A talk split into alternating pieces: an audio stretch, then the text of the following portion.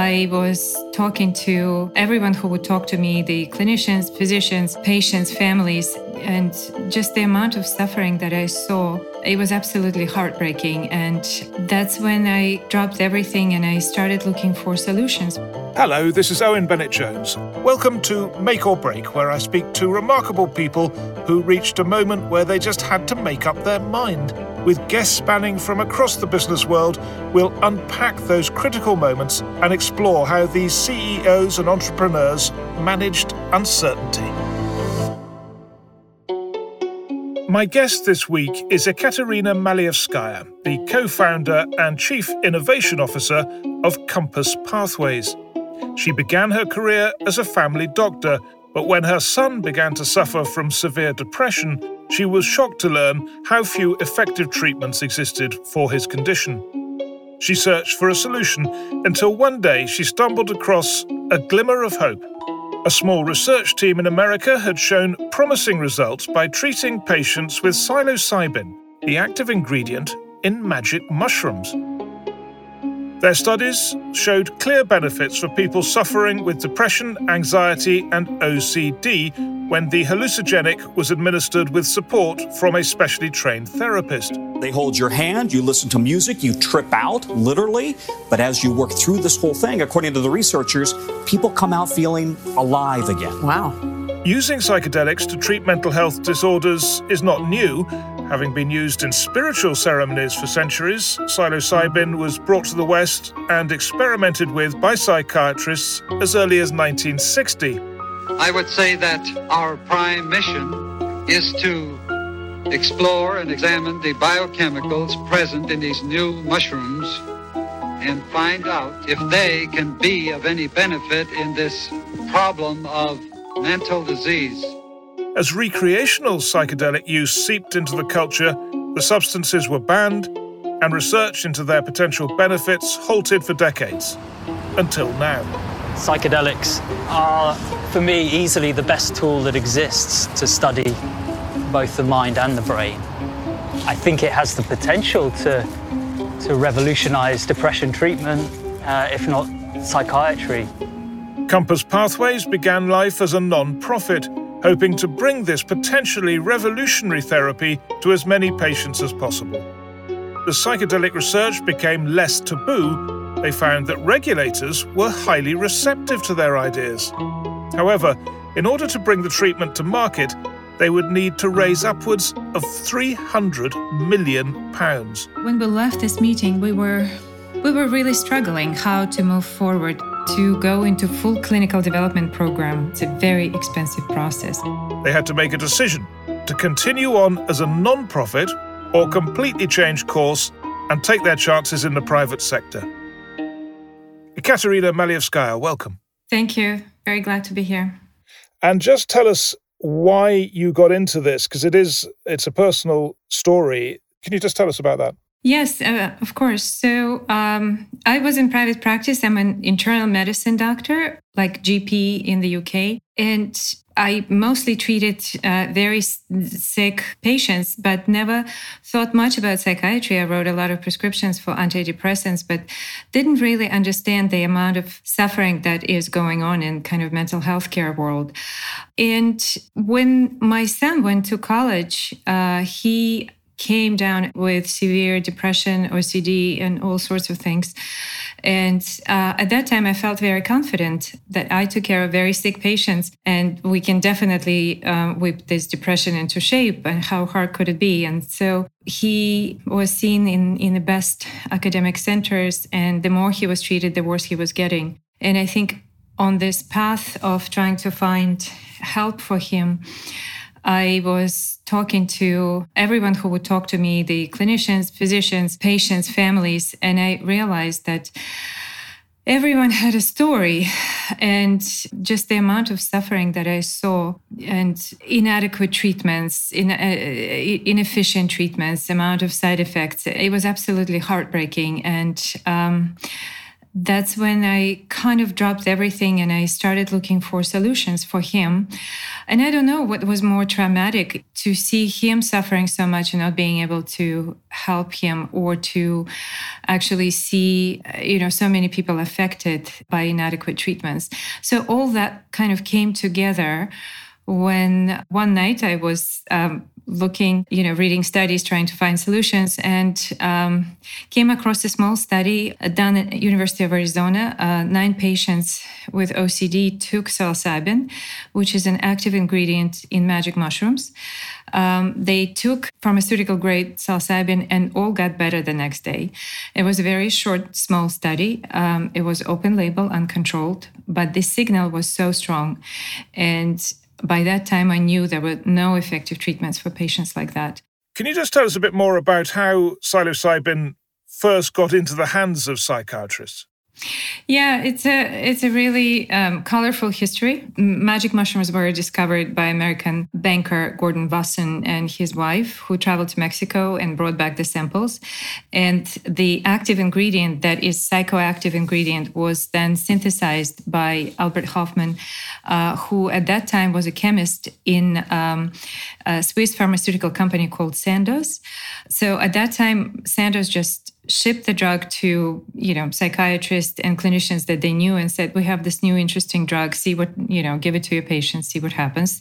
You know they could do it. That was before fda and at that time it was a lot of interesting effects described reports from the field uh, but there were no um, kind of gold standard uh, randomized placebo controlled studies. So it was just a lot of anecdotal evidence. And then it, it, gradually it escaped from from the lab it escaped from clinical practice and you know people started taking mushrooms lsd you know other psychoactive drugs. And you know it was uh, a time of vietnam war and due to some political pressure and some commercial decisions this research was shut down. And um, I think the last session with psychoactive drug uh, was done in the US in 1973, and uh, the research came to a halt.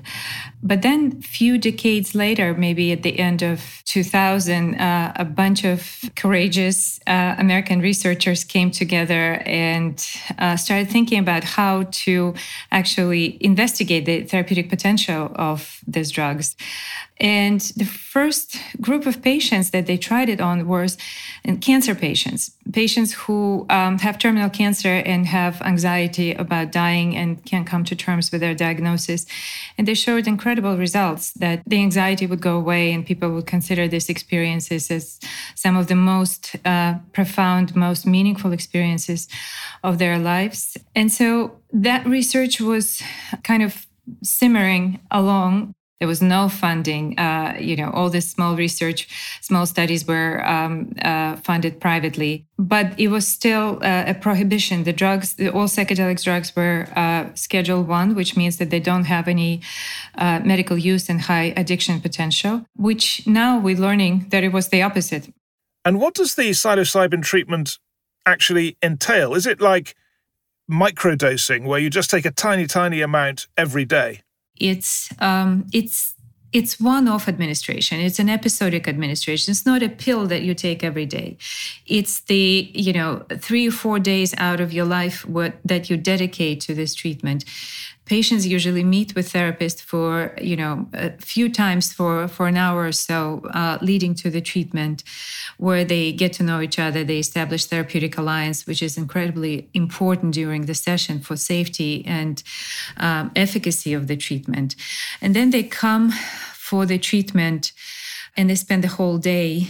Um, they take psilocybin, they uh, put on eye shades, they listen to music, and they spend essentially six to eight hours in the facility uh, going through this experience, generating, you know, uh, looking at their narrative, generating insights, generating solutions for themselves. So it's a very personal treatment. And then the next day they come and they meet with the therapist again to discuss what you know what emerges during this experience. Again it's a, you know patients are very vulnerable they're very raw they you know some of them face the issues for the first time. And so it's a very sensitive treatment. It's not just take a pill once a day and i will see you in 3 months. Is there a difference between people who take psilocybin for fun and those who have it in a clinical setting? What sort of different reactions do you see psychedelic essentially means mind manifesting. So you you know they produce experiences that can often be characterized as non-dual unitive experience you know very um, blissful experiences but they can also produce a very challenging psychologically challenging experiences. They can induce anxiety they can induce paranoia. So uh, as these drugs were used recreationally and in some clinical setting uh, you know both clinical and research community and recreational users were learning about the effects of these drugs how to use them. That's when the uh, concept of set and setting came into play. And um, you know we've learned from this experiments that it's very important you know the state of mind that you are in when you take these drugs and the setting uh, you know the environment um, you know where you take these drugs. So if you are in a crowded you know club like environment you probably will have a lot of anxiety and uh, and paranoia. Um, so you know it's it's not simply just take the drug and and have an amazing experience. It's a it's tricky, and so it's very important the set and setting. How did you begin to turn the research papers and the knowledge you'd acquired into practical treatment? Yeah, so we we kind of embarked on this with Lars Wilde, uh, who has expertise in business and fundraising and uh, has worked in different startups and different companies. And my husband, who uh, previously worked uh, with you know big pharma and regulators, and he kind of understood the challenges of drug development and pricing, and specifically worked on the issue how to make the drugs available to everyone who uh, who needs them. You know, what is the mechanism of uh, you know drug pricing and what stands in the way of accessibility? So we started a uh, nonprofit with the motivation to explore uh, ways, mainstream ways of bringing, developing, and bringing this you know potentially transformational treatments to as many patients as possible. Um, and as a nonprofit, we took it very seriously. We assembled a very reputable board, uh, including experts in social impact and nonprofits, uh, late Sir Alistair Breckenridge, who was the head of regulatory agency in the UK, MHRA. So we had a lot of expertise on the board to consider all the possible options. Also, as a nonprofit, we've never raised outside funding. We were completely self-funded. Uh, and I have to say that it was the time when conversations about psychedelics were still a taboo. Um, it's uh, very different from what it is now, of course. And so we started to explore to have conversations with regulators and payers and you know all the stakeholders who could potentially be involved in this process of developing this treatment and approval of this treatment. Um, and as a nonprofit i mean we needed an organization in order to be able to work with other organizations.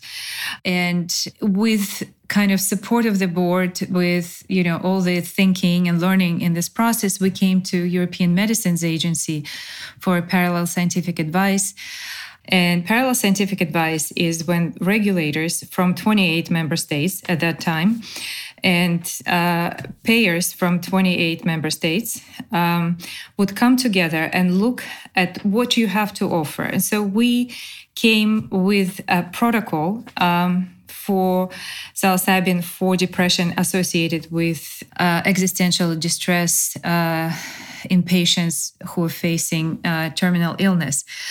And we were completely blown away by by this conversation. It was four and a half hour meeting, and everyone was very engaged.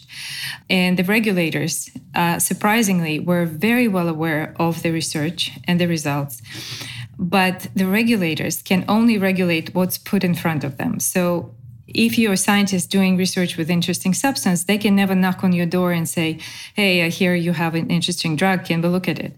So someone needs to put it in front of them. Someone needs to become a sponsor of this treatment, raise money, and take it through the regulatory process, take it through the process of conversations with payers in order for this treatment to be available. So they were very enthusiastic, very supportive.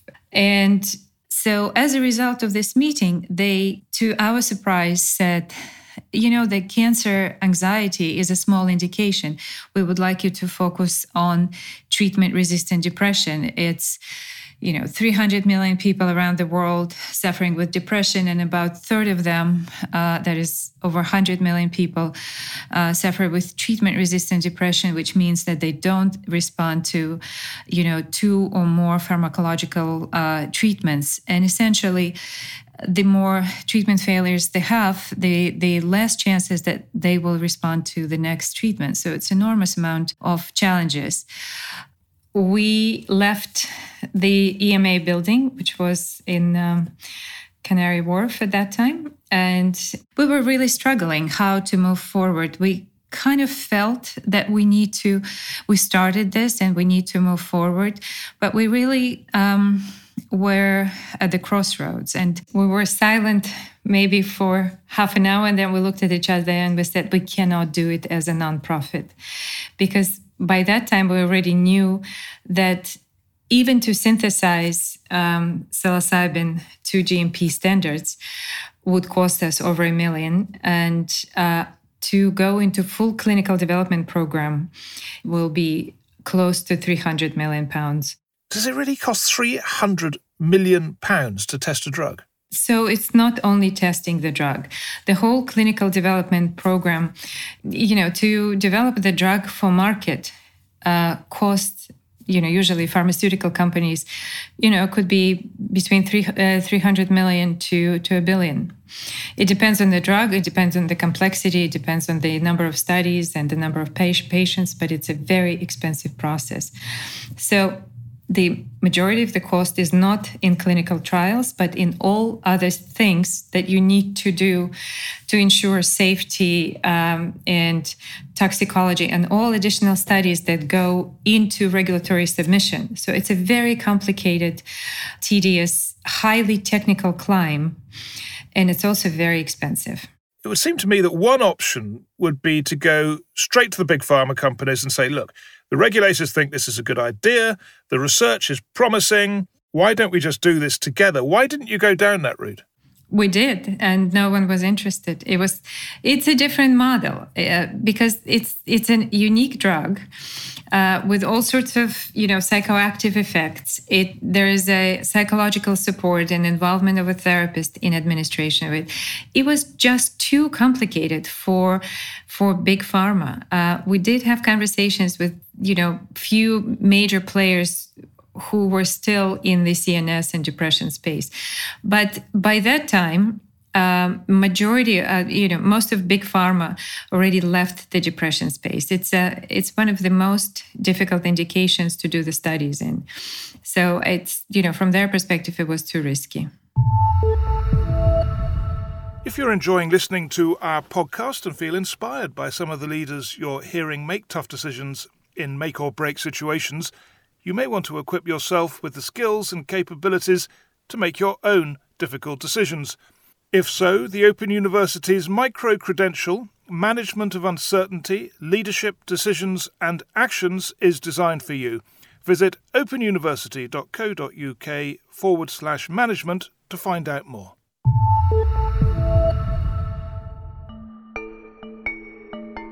The founders of Compass Pathways were determined not to give up on their cause, and yet they knew the chances of raising £300 million as a non profit would be next to impossible.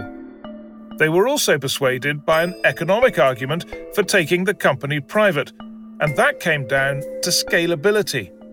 A non profit would essentially take that £300 million out of circulation forever, whereas a for profit model could instead allow for that money to be reinvested to expand into further research. Effects, you feel them about 20 minutes in, and then you'll be peaking around one hour to for the next three hours. And peak doesn't mean you just stay at the top, it kind of like comes and goes in waves, and then you descend. As well as the cost of producing the drug, Ekaterina Malievskaia also had to consider the set and setting for the therapy.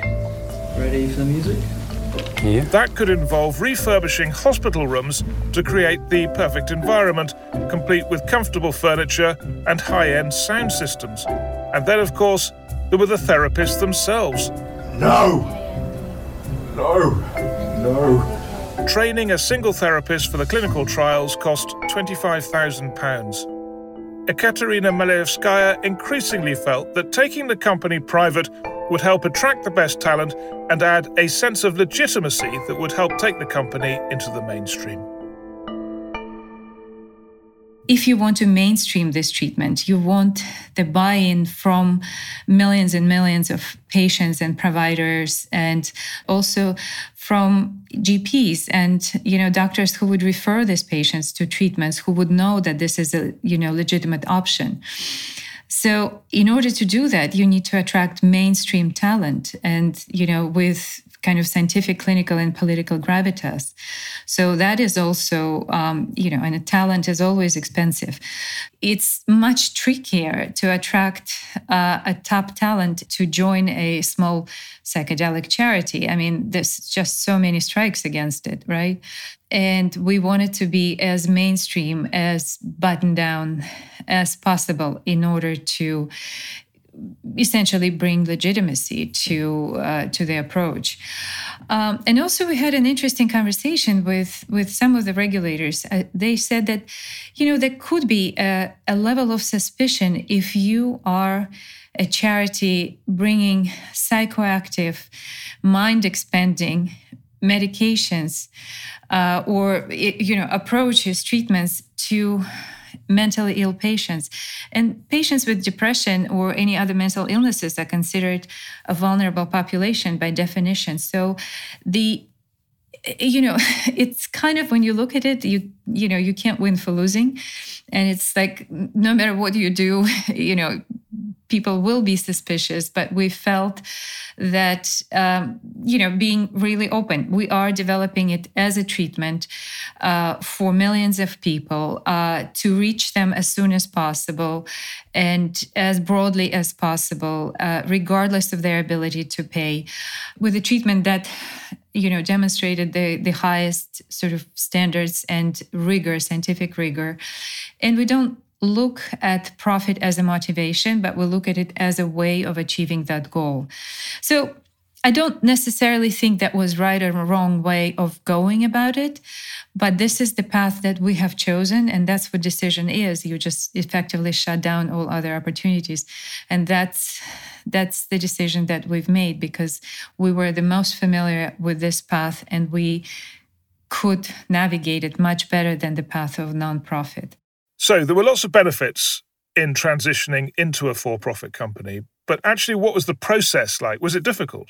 Um, it took us over a year to set up a nonprofit in the UK, and you know, uh, enormous barriers for um, you know to prove the nonprofit um, status, and you know, for all our board members to fill out all the documents, and you know, all the scrutiny. Um, and so it took us over a year to get approved as a nonprofit, and hundreds of you know hundreds of thousands of dollars in fees and legal fees.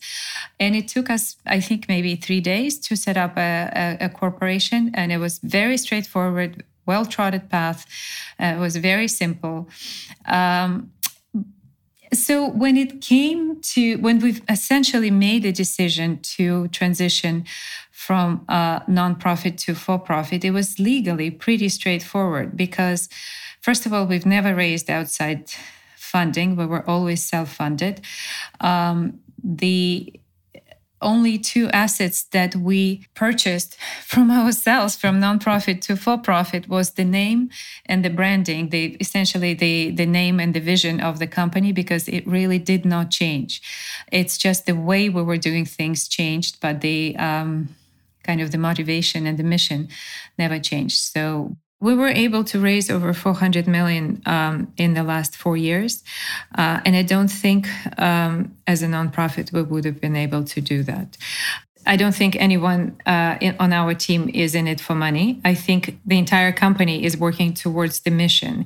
It's very mission-driven company, and I think that what gets us really through the um, through all the challenges and hurdles that you know we kind of come across and you know, I hope in the end it will be all worth it. But when it gets really difficult, you know, we just read the testimonies of patients and kind of plea for help on um, uh, on our website, and you know, all sorts of stories of suffering and ineffective treatments, and just really tragic. I mean, it's amazing. You've got 400 million pounds. You've been doing your research, but can you tell us at all whether it's actually working? Well, the results are going to be out by the end of the year. We we are about to complete 216 patient study um, with 23 sites in um, U.S. and Europe. So uh, the study is coming to an end, and we hope to get the results, uh, the readout of data by the end of the year. So I'll be able to tell you more. Uh, but I don't know. The study is blinded and controlled, so no one knows. So there is the horrendous possibility that after all this work, you could get disappointing results. Yes, it is a possibility. But knowing everything that we know, um, uh, you know, while we were doing studies, there there are other you know studies, investigator-initiated studies in uh, psilocybin for depression that generate good signals. I think we're optimistic. Uh, we will definitely learn something from this study, uh, whether the results are going to be spectacular or not uh, it's a, it's a contribution to the field definitely. It's a um, it's a way forward for psychiatry and understanding of therapeutic targets and the realities and experiences of patients with treatment resistant depression. So it wouldn't be a complete waste.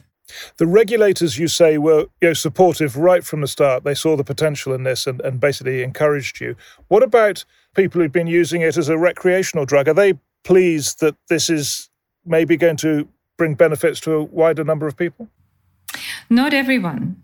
Uh, some people are, uh, and some people um, have a view that um, you know psychedelics should be available uh, to everyone, and it sort of will take care of itself and the, all the mental health issues will take care of itself. Um, we don't think so. We think that, you know, if you look at the example of Netherlands, for example, where, you know, you can cross the street and buy truffles in, in the head shop, the prevalence of depression is the same as is in countries that don't have psychedelics widely available. Uh, there are 900,000 of new psychedelic experiences in the US every year. Uh, and yet the mental health crisis is is raging. So, uh, you know, is it a good idea to decriminalize? Uh, I think it's you know I, I, don't think people should go to jail for possessing drugs because they self-medicate because they can't get help for their mental health illness. Um, but I, I, just don't think that legalization and psychedelics for all will address the the the needs of people who have been suffering for decades. If you do get positive results from the study and the regulators are happy, what happens then? What happens next? Well, the, the mission of the company is to accelerate patients' access to innovation in mental health, and access is the key here. So, access is determined whether the treatment is reimbursed and included in national health systems or reimbursed by insurances or part of the care guidelines.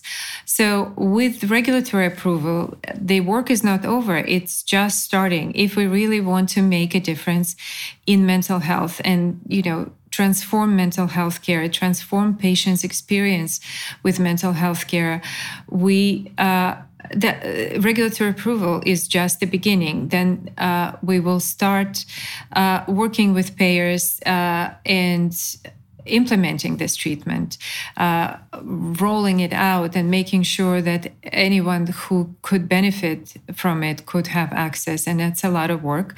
We're also looking at other indications. As you mentioned, that people with depression, they rarely have just depression. They have, you know, substance abuse, they have eating disorders, they have all sorts of, you know, uh, adjacent issues. So we started looking at other indications as well. And so uh, based on the mechanism of action and the effects of psilocybin and the mechanism of subjective change, I think there is a huge potential in psilocybin for indications other than treatment resistant depression. Um, so uh, the, the work has just started.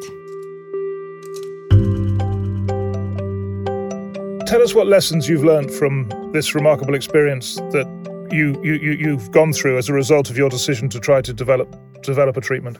Oh, so many lessons.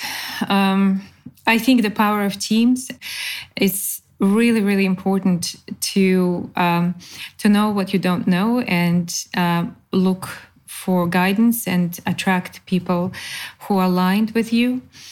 Um, I think um, you know there is no work-life balance uh, if you're building a company and you if you particularly if you're building a mission-driven company, there's you know there's no such thing as work-life balance. Forget about it. I don't think it's uh, it's realistic.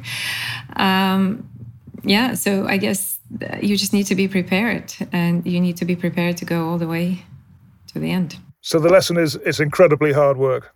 It is a very hard work. Yes, absolutely. And if you are in it for money, then there is, or for profit, then there is so many other ways of making money in a in a much more fun and easy and you know faster way than to you know work with schedule one substance in one of the most difficult indications in one of the most regulated industries so um, it's all about the mission Ekaterina Malievskaia, thanks very much for talking to us.